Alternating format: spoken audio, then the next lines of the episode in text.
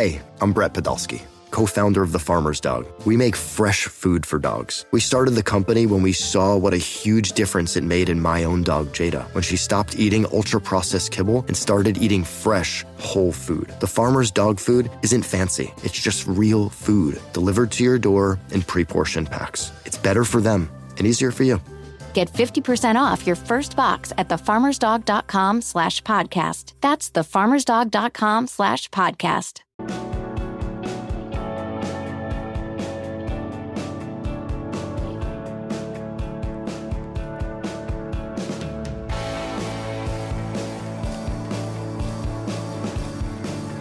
All right, welcome in. Late Kick is live. It is Sunday night. It is May thirty-first, the year of our Lord two thousand twenty. We got a jam-packed show tonight. We have got, uh, believe it or not, just college football, wall-to-wall. We're going to do maybe a little something different towards the end of the show. We're all about access. We're all about information here, and we're going to give you a ton, a wheelbarrow full of both of those. And uh, we're going to do some other things, too. So I want you to remember we've got some scheduling changes coming up that really won't be scheduling changes, just a few format changes for this upcoming week because it's that time of decade. I'm going on vacation. So we're going to talk some Tier one programs tonight. We're going to briefly kick it up to Ann Arbor, Michigan to revisit a topic that we started to hit on a couple of weeks ago. As soon as the notification got sent out for this show, one of my buddies texted me and said, "You're bashing Michigan again tonight?" Well, A, no, we haven't bashed Michigan, period. B, I would argue we're going to be fairly positive towards Michigan tonight, but also realistic. So stay tuned for that. And also, as I said, we um, we don't do a lot of interviews on the show, and by a lot, I mean rarely ever. And tonight's not an interview show. Thursday will be different for a different reason. But what I am going to do tonight is I had a Power five coach hit me up yesterday, said, "Hey, let me come on the show." So we found a way to work that out, and when we bring people on this show, in the rare event that we do, I'm not asking them these cookie-cutter, surface-based questions that you could hear asked anywhere. I remember back in the day when I used to watch press conferences or I used to look at interviews and listen to interviews, nobody would ever ask the questions that I wanted to hear asked. So I always swore, if I ever get a chance with these guys, I'm going to ask some stuff that makes them really dive deep and pull back the curtain and give you a real new and never-before-seen look at the sport that you love. So we're going to do a little bit of that tonight with Mario Cristobal from Oregon. We'll get to all that in due time, but let's start with this. Tier one programs.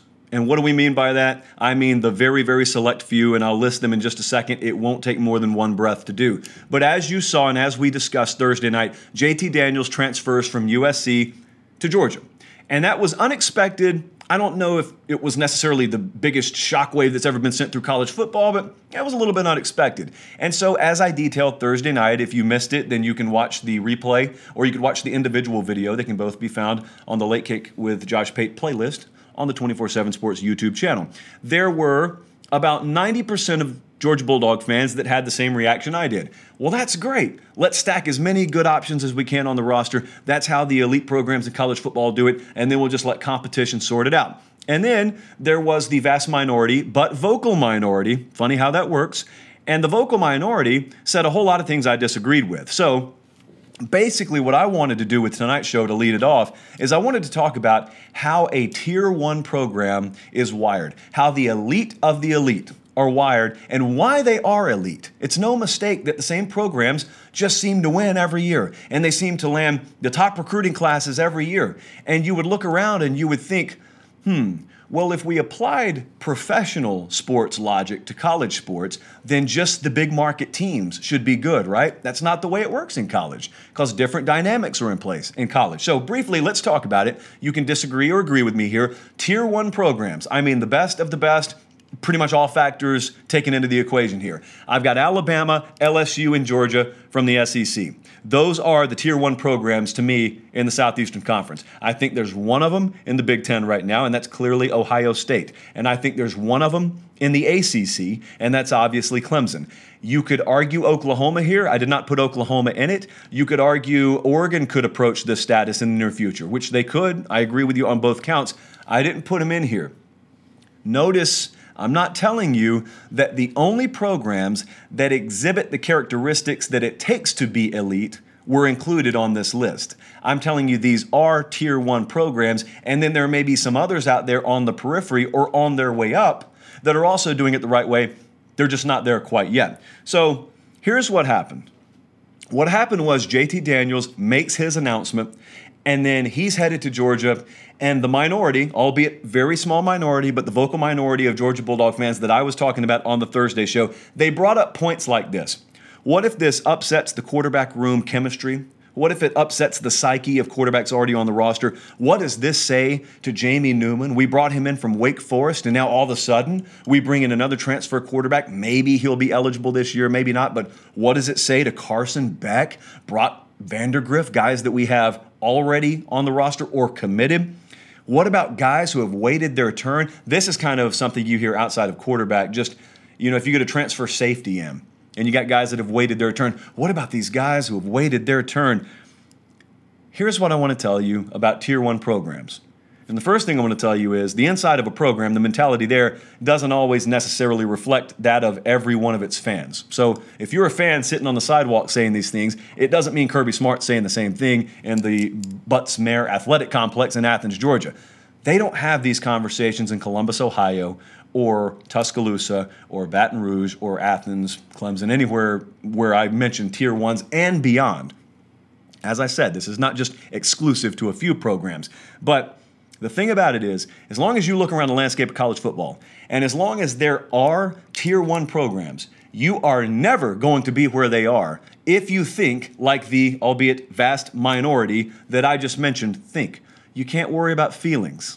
I know this is kind of popular when you try and make yourself sound intellectually superior to a room. I don't care about feelings. I'm above feelings. Well, sometimes you guys are full of it. But other times, as is the case right here, you better have taken that into account, and that better be how you're running your program. Now, here's how the Tier one programs run, and here's why they are where they are. Everyone's clear on message. Everyone's clear on goals. Everyone's doing their job. And everything you need is provided. We're looking at Ed Orgeron right now, if you're watching on the YouTube channel. Ed Orgeron just won a national championship, so he's a good example to look at right here.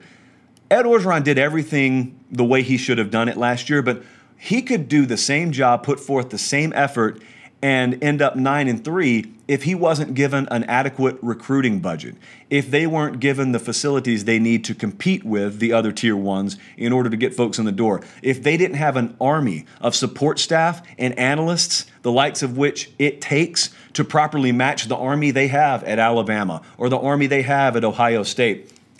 The point is, it extends beyond just the effort the guys you have in the room are putting in. You've also got to have top-down buy-in from your administration, from your donor class, from your president, from your athletic director. Everyone's got to be all in. And at the tier one places, the ones I just mentioned, there is no questioning of, are you pulling this way when he's pulling this way, when she's pulling that way? Everyone's pulling the same direction. You can't afford not to. Because if you're split on what the goal is and what the purpose is and who's doing what job, you end up like Texas has been for a little while. You end up like Alabama was in the pre-Saban era. All the tradition in the world, all the resources at your disposal, and yet you can't get out of your own way. It's not that hard to spot the athletic departments across the country where people aren't all pulling in the same direction. So then we look around and we see the recruiting landscape. And this is really where the rubber meets the road.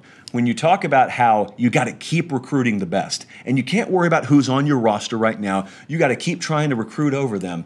Well, that's exactly what the recruiting process is. For a tier one program, for the best, Ryan Day, we're looking at him right now, Kirby Smart, Nick Saban, Orgeron, Dabo Swinney, the way that those guys do it is they recruit you, and they're pretty straightforward with you. And I know a lot of you guys believe that the way that they land these top five classes after top five classes is they just go out and they promise playing time and their illegal benefits and all this stuff. That's not the real world. It's just not the way it works. I've explained this to you a couple of weeks ago. What happens with most of these programs is they go out and they want to use the recruiting process as a filtration process. Here's what I mean by that. If you know, as we said before, if you know that there are other programs out there wired like this, where they make everything ultra difficult and ultra competitive, that by default is how you have to be wired or you're not going to be able to match them. How do you do that in recruiting? Well, the way you do it in recruiting is you walk into a kid's living room and you tell them, we want you, we don't need you, we're going to win with or without you, we would love for you to be a part of this program, but there are no guarantees of playing time, first off. And secondly, there is no guarantee of, once we land you, well, that's pretty much it at your position for the next couple of years because we got you, so we know we're good. They're trying to recruit over you the moment you sign. They want to land someone better the moment you sign. And they're honest with you about it if they're running things the right way. And here's what it's meant to do. What it's meant to do is it's meant to challenge you mentally. Because if you're turned off by that ideology, if you're turned off by the notion of them trying to recruit athletes the caliber of you or even better than you, then you're not the kind of player that is wired mentally to compete at and get a starting job at a tier one program. Their whole philosophy is they'd much rather find that out about you when you're a senior in high school than two years into your college career when it turns out you were not mentally tough enough to make it there, but you're taking up a roster spot. So in summary, that's the way that they operate at tier one programs, and that's the way you got to operate if you're ever going to match them. And now you ask yourself maybe, well, what does Oklahoma have to do? Because Oklahoma's a team that's been in the playoff conversation, been in the playoffs, but they can't seem to get over that hump. The Oklahoma problem, if you want to call it that, I don't think is any kind of an ideological problem. I, I just think that it's maybe a little bit harder to get a defensive roster in place just like that, that matches what you got to defend against, for example, L S U. Alex Grinch came in there, had a grand total of, well, less than a year and really no time to put his defensive roster together. And last year's Peach Bowl was what it was. I'm not saying it only takes what I just talked about. I'm saying that's the starting point. That's kind of the foundation that you have to have built in order to ever start climbing towards, you know, where these other programs hang out. Think about how close it is, even if you've got it all in line. Think about Ohio State and Ryan Day. They get out to the Fiesta Bowl last year and get a pretty sizable lead on Clemson, and yet still couldn't put them away. You're doing all the stuff right. You're doing everything right, and it's still margins. It's just fractions of an inch here and there. You could beat Purdue by a million points. You could beat Iowa by a million points, just like Clemson could beat Wake Forest by a million points. None of that really matters in the grand scheme of things because that's not what we're talking about with them. A lot of people look at maybe Clemson's recruiting efforts and they say, when is enough enough? You know, you're already beating everybody by a country mile in the A C C. That's not what they're recruiting for. They're recruiting to beat Bama and Georgia and L S U and Oklahoma. That's the kind of program they have to beat. That's why when we're looking at Ohio State right now, it's the same thing. It doesn't matter how wide the gap is between them and the Big Ten, because there is no gap between Ohio State and the three or four other programs that I just mentioned in Tier one. You might as well put them in their own conference. Because when the conversation about Tier ones and college football playoff and all that, when that starts, those are the programs that are there. Let us move on. You guys probably saw our social distance interview Brandon Marcello conducted with Jim Harbaugh. It got a lot of national run. As I was editing it, or I guess I didn't do the editing, Colin does the editing. As I was doing the uploading, I saw what Harbaugh had said in response to Brandon Marcello's question about how close are you? And I knew how it was going to be taken, and I knew it was going to be taken out of context, and it was going to be soundbite city, it was going to be hot take city, pretty much everywhere outside of, well, here, to be honest with you. And it was. So the question has been bantied about all week. Well, how close is Michigan really? And is Jim Harbaugh right? Are they really this close? Well, first off, you need to understand that's not really what he said. And second off, you need to understand no answer this man could possibly give in an interview is good enough right now. They just have to win. Doesn't matter that he says, well, we're angry we haven't beaten Ohio State. Someone says, well, you don't look angry. Well, why don't you just win? So there is no answer that he can give on these things that appeases everyone. So he just kind of talks like a robot, kind of just spits out coach speak and sound bites. And well, that's exactly what I would do if I were in his position. That's why I'm not critical of him. But there are a lot of people that are telling you, Jim Harbaugh said, we are as close as we possibly can be to winning a championship. That's not what he said. I was in this press conference. This first place I learned about what Verbo was, by the way, the Citrus Bowl last year. Anyway, Harbaugh didn't say we're as close as we can be. What he said, pay close attention, friends, is we've been as close as you can be. And that's not wrong. Need I take you back a few years? We do have to go a few years. We got to go back to like twenty sixteen, twenty fifteen, whenever that was, when they played Ohio State, and it's overtime, and it's less than the width of this piece of paper's difference between first down and ball game. Well, if they win that game, I mean, they're in the playoff, and that was a year where it was going to be very reasonable to expect them to possibly win a national championship. Point being, he said, we've been there. We have gotten to the point where we were as close as we could be, and he's right. There's the Clemson syndrome, though. And so I went on the Michigan Insider dot com message board. That's our Michigan twenty-four seven site. And I was looking at, this is what I was really interested in. I wanted to know, how were Michigan fans taking what he said? And they took it pretty well. I mean, they're a very reasonable group of people for the most part. And they understand what the situation is there for the most part. And a lot of them said what I just said. Well, you know, he's right. It just maybe feels like we've drifted further away. And I don't disagree with you there. Now, I agree with you wholeheartedly there. But I saw Brandon actually speak of the devil. He popped in on that thread, and he made the Clemson Dabo Swinney comparison. And just as we've made this one on the show several times about recently Penn State, you could make it about Michigan too. But we make the American Ninja Warrior reference, where you're watching these people compete in this ridiculous event, and they got this playground for adults set up and this obstacle course, and every so often they make people try and jump and grab the monkey bars, and if you miss, you fall twenty feet into a pool or into a, you know, a ball pit or whatever they have under you.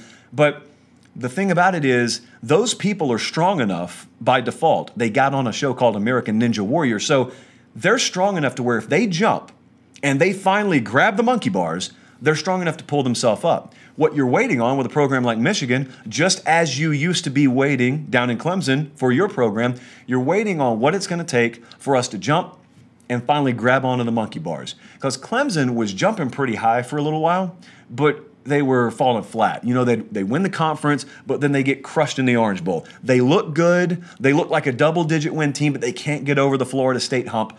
And they couldn't do it. You remember that term, Clemsoning? They couldn't do it. That was the perception until they did it. I was asking last week, could Penn State eventually be that? I think there are a lot of commonalities. It's not a mirror image, but there are some common traits between what Penn State's been, where they are right now, with James Franklin, and where Clemson and Dabo Swinney uh, were, and collectively, four years into his tenure. Well, could we make that assertion about where Jim Harbaugh is with Michigan? I don't think it's the craziest concept in the world, but here's the bottom line. Whether we agree with it or not, if you're just entertaining me for a second, for argument's sake, if you're a Michigan fan, what I'd be yelling right now is, okay, well, let's talk about your stupid monkey bar analogy. How do we jump up there, and how do we grab the monkey bars? It's a good question. Ironically, that's where I was going to go next. I'm glad you guys asked. Two things. Everyone goes to the offense, and that's obvious, and I'll go there in a second. However, when you've watched Michigan have these highly rated defenses, uh, there have been a couple of times where I've watched them go into the Ohio State game, for example, with, from a reputation standpoint, a pretty solid defensive unit. And athletically, they get overmatched. And they kind of looked like this against Alabama at times in the uh, the uh, Citrus Bowl. I don't always like drawing conclusions away from bowl games, but in the regular season, this has happened with Ohio State a couple times. I know some of you have been very critical of Don Brown, and as much as people are talking about Michigan offensively, there's there have been some people, I know them because I talk to them all the time, that have said, you know who I have some doubts about, about being able to compete at the highest level unless they overhaul something conceptually, and that's Don Brown.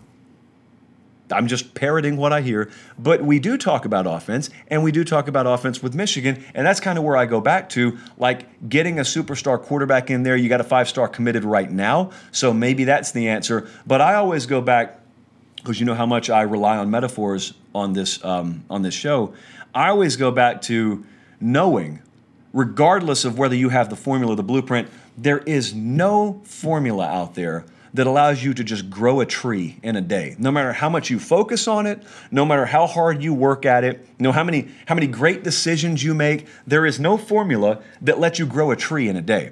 But there is a formula that lets you plant the proper seed and then focus on it, care for it, and have patience, which is the rarest commodity in the world of college football, and eventually you get what you want. My point there is, Josh Gattis has been in town a year.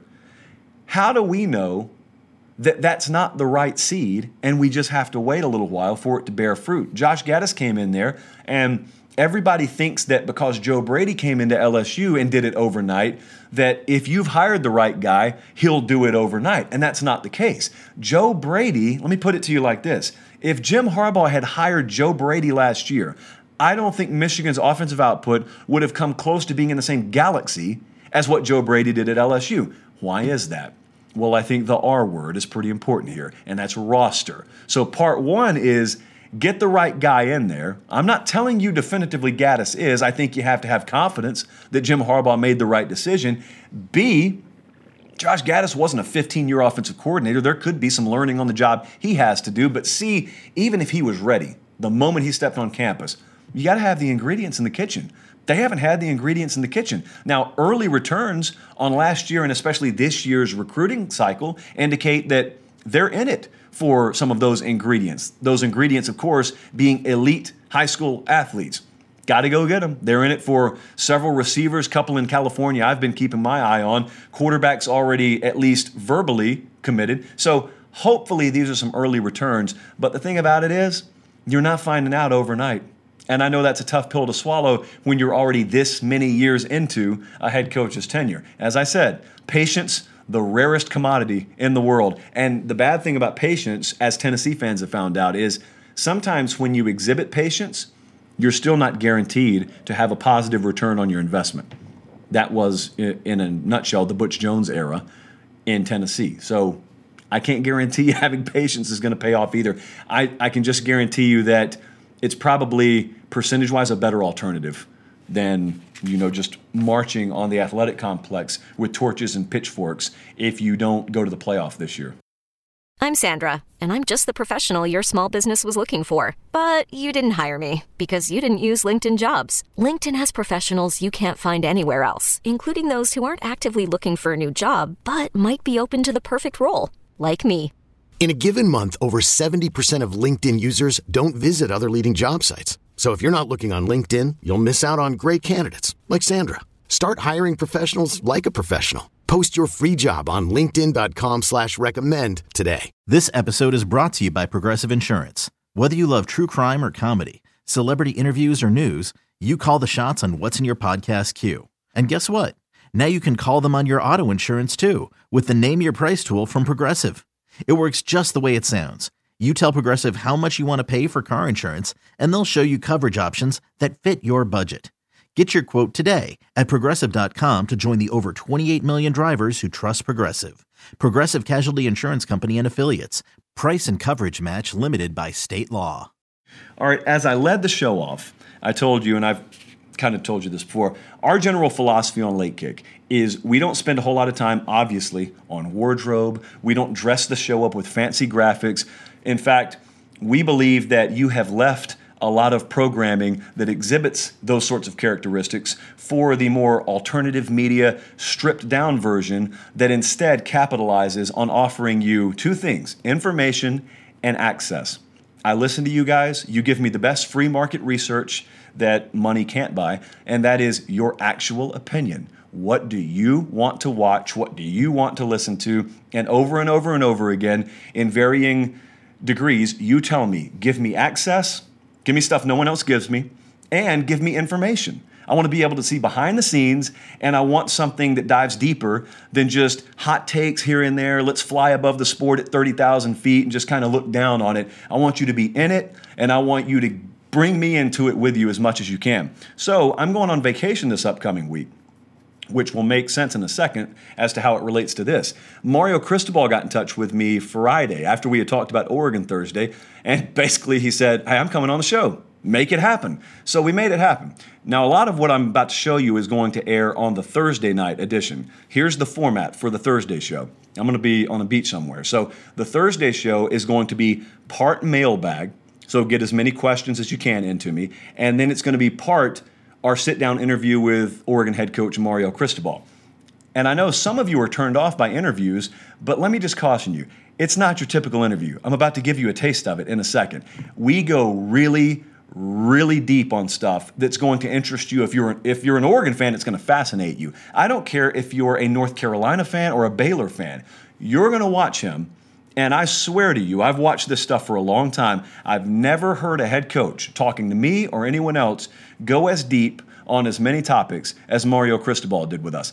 The entirety of that interview is coming Thursday. But tonight, I wanted to give you a little sneak peek of it. So one of the things I always used to wonder about is the hiring process. When coaches interview for jobs, all you ever read about is a headline that says, he interviewed, and then he either was extended an offer or they went in a different direction. But you never get to be a fly on the wall. You never get to sit down there in the room and listen to the hours upon hours of really in the weeds, granular football type questions.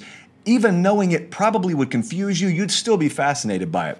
So I told Mario Cristobal, you just hired Joe Moorhead, for example, as your offensive coordinator, which, by the way, is a very much overlooked hire that is going to directly impact college football this upcoming year. But I digress. We can talk about that later. I asked Mario Cristobal, in fact, you're going to hear me ask the question, take us in depth. Take us behind the, behind the curtain. Talk as long as you want to. What is it like to hire a coach as a head coach at a Power Five program? Colin, roll the tape. Let me ask you a question that I don't really hear talked about much. There are coaches that go all over the place every year. There's overturn on your roster virtually every year, but all we ever read is a headline that, for instance, Mario Cristobal in Oregon, they've hired Joe Moorhead as new offensive coordinator, but you never get to be a fly on the wall in the interview process, probably because it's in the weeds and ninety-nine percent of us wouldn't understand what's being said, but yet it's still fascinating. Like, I don't know calculus, but I watch calculus get taught and it spins my head, but I'm still fascinated by it. When you're interviewing someone for a role like offensive coordinator, this is going to directly impact several games for you next year, one way or the other. What is an example, or are some examples, of really specific questions you ask and really specific things that you have a guy get into from the granular football level? I'd like to credit um, Coach Mangini with the New York Jets, who obviously worked for Coach Belichick back in the day. And you're looking at me going, how does this even come into the conversation? It comes into the conversation because in two thousand five and six, uh, I was offered an interview opportunity with the New York Jets as a tight ends coach.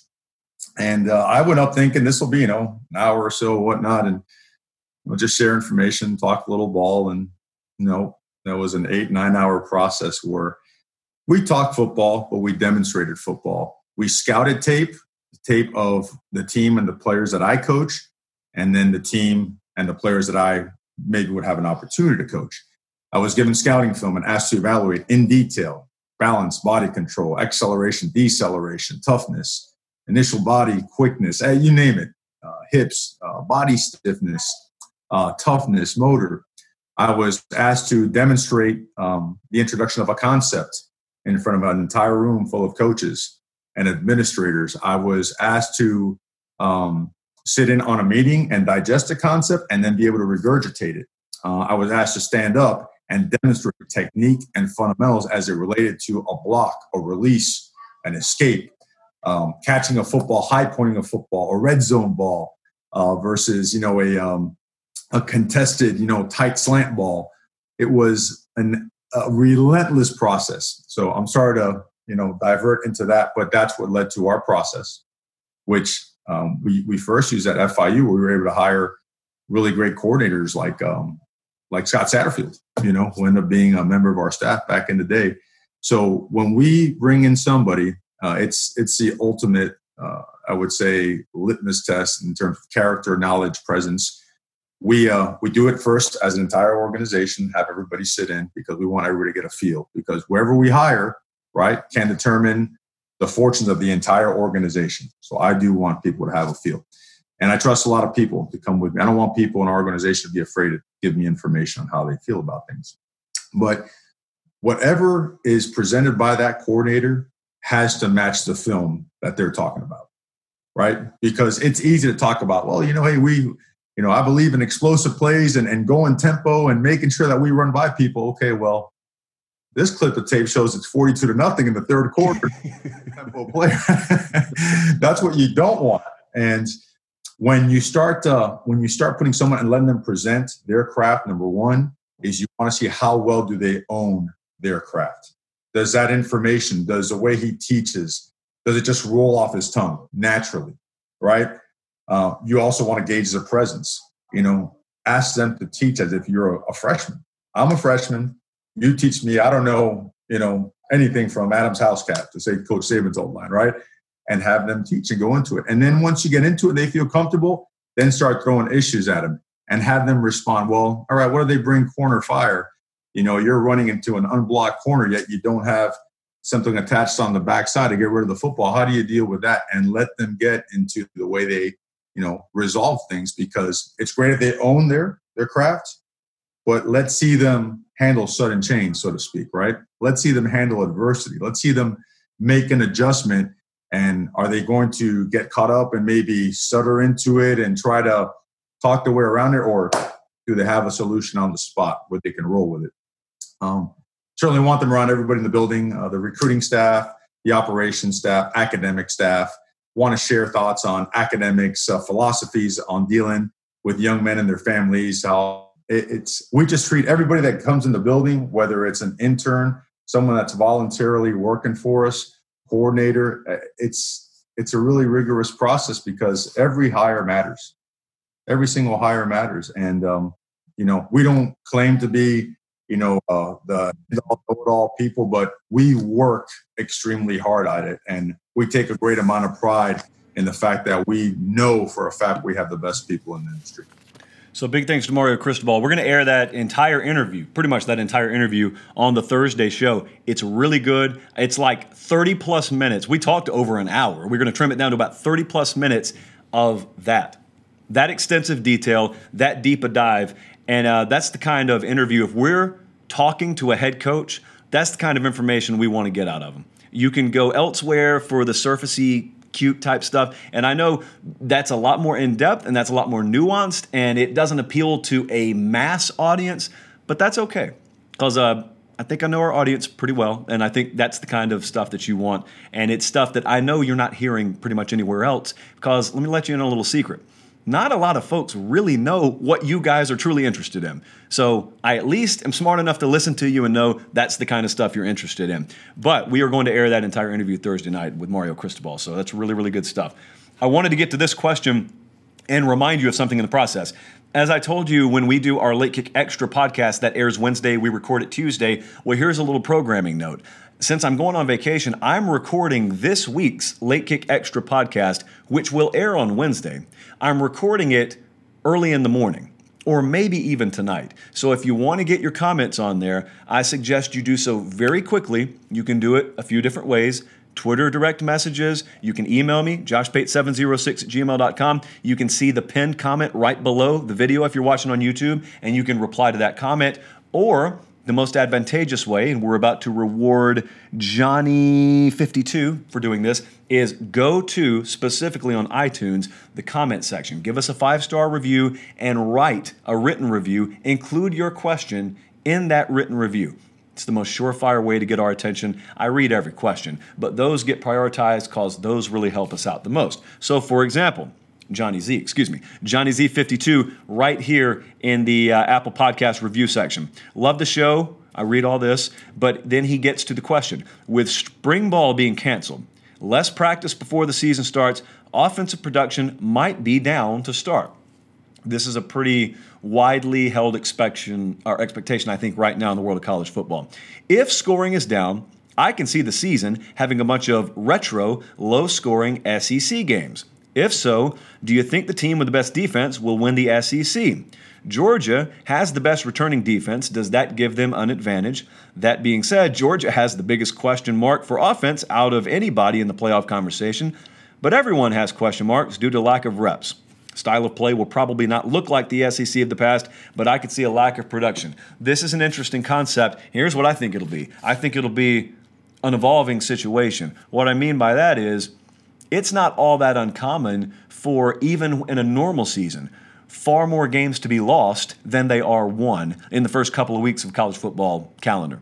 If you look around, that's always been one of our big axioms on this show long before we got to twenty-four seven is find the situation where a team is more likely to lose a game. How many new pieces do they have? How many question marks do they have? Where are the new coordinators at? How many new concepts have been installed here? and how many places that fit those parameters are also putting a critical mass of young players on the field. And then find those teams and find those teams playing veteran experienced teams with a lot of cohesion and synergy and a lot coming back in terms of philosophy. And that could be a situation, not always the case, but it could be a situation where a team just doesn't lose a game. Well, now you throw all these factors into account. And what I believe is going to happen is what you said. Defense will probably rule the day in some parts of the country early on. But the thing about Georgia is, let's look at their schedule. And in week three, when they, I believe that's when they open conference play, they go on the road to Alabama. Well, here's what Alabama has. Alabama's got a quarterback coming back, even though they lose Tua. They got a guy in Mac Jones that has already played. He started the Auburn game. He started the Michigan game. And he's got the pretty much the exact same offensive line he played behind. They got a loaded stable of running backs. Guys like Devontae Smith and Jalen Waddle are back from that loaded wide receiver core. And he's got the same coordinator in Steve Sarkisian. So you wonder. That was already going to be a good matchup. But you wonder when Georgia goes in there in week three, do they have that big advantage that the twenty twenty college football year has given a lot of defensive-oriented teams? Do they have that against Alabama? Because the thing about Georgia in the East is you look at them heads up with Florida right now, and you could make the argument. I saw a couple of people do this today. You could make the argument that I think Georgia's the better team, but maybe I think Florida's more likely to win the East. And anyone who says that is either thinking Florida's going to beat them heads up. I don't know how that logic would work. You think Georgia's better, but you like Florida to win on a neutral field. But I digress. It's your opinion, not mine. More than likely, though, what you're thinking is maybe Georgia beats Florida, but maybe Georgia loses two conference games. You know, maybe they lose to Auburn and Alabama, whereas Florida gets L S U at home and they play Ole Miss from the West. It's not out of the realm of possibility. I guess it could happen. But yeah, Johnny, I do think that that is a reasonable question to at least ask. All right, again, a quick reminder, Thursday night show going to be a little bit different. You'll probably see me not in this studio, but instead in my home studio, which the powers that be at C B S were ever so nice to ship me on short notice.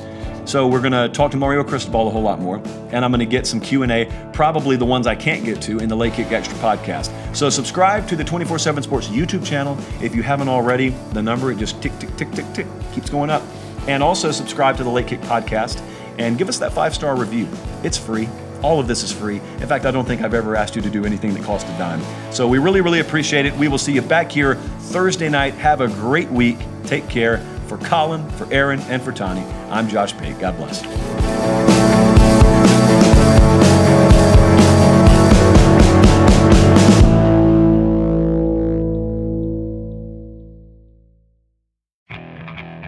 Okay, picture this. It's Friday afternoon when a thought hits you. I can waste another weekend doing the same old whatever, or I can conquer it. I can hop into my all-new Hyundai Santa Fe and hit the road. Any road. The steeper, the better. Because my all-new Santa Fe is available with H-Track all-wheel drive, so I can hit the trail without a worry in the world. Heck, with three rows and best-in-class rear cargo space, I can pack the whole family in with all our gear. We've got available dual wireless charging for our phones, so we'll never lose touch with civilization, and we won't lose touch with the primordial power of Mother Earth. So which is it? Waste the weekend or do something a little more epic and conquer it in the all-new Hyundai Santa Fe. Visit Hyundai U S A dot com or call five six two, three one four, four six zero three for more details. Hyundai, there's joy in every journey.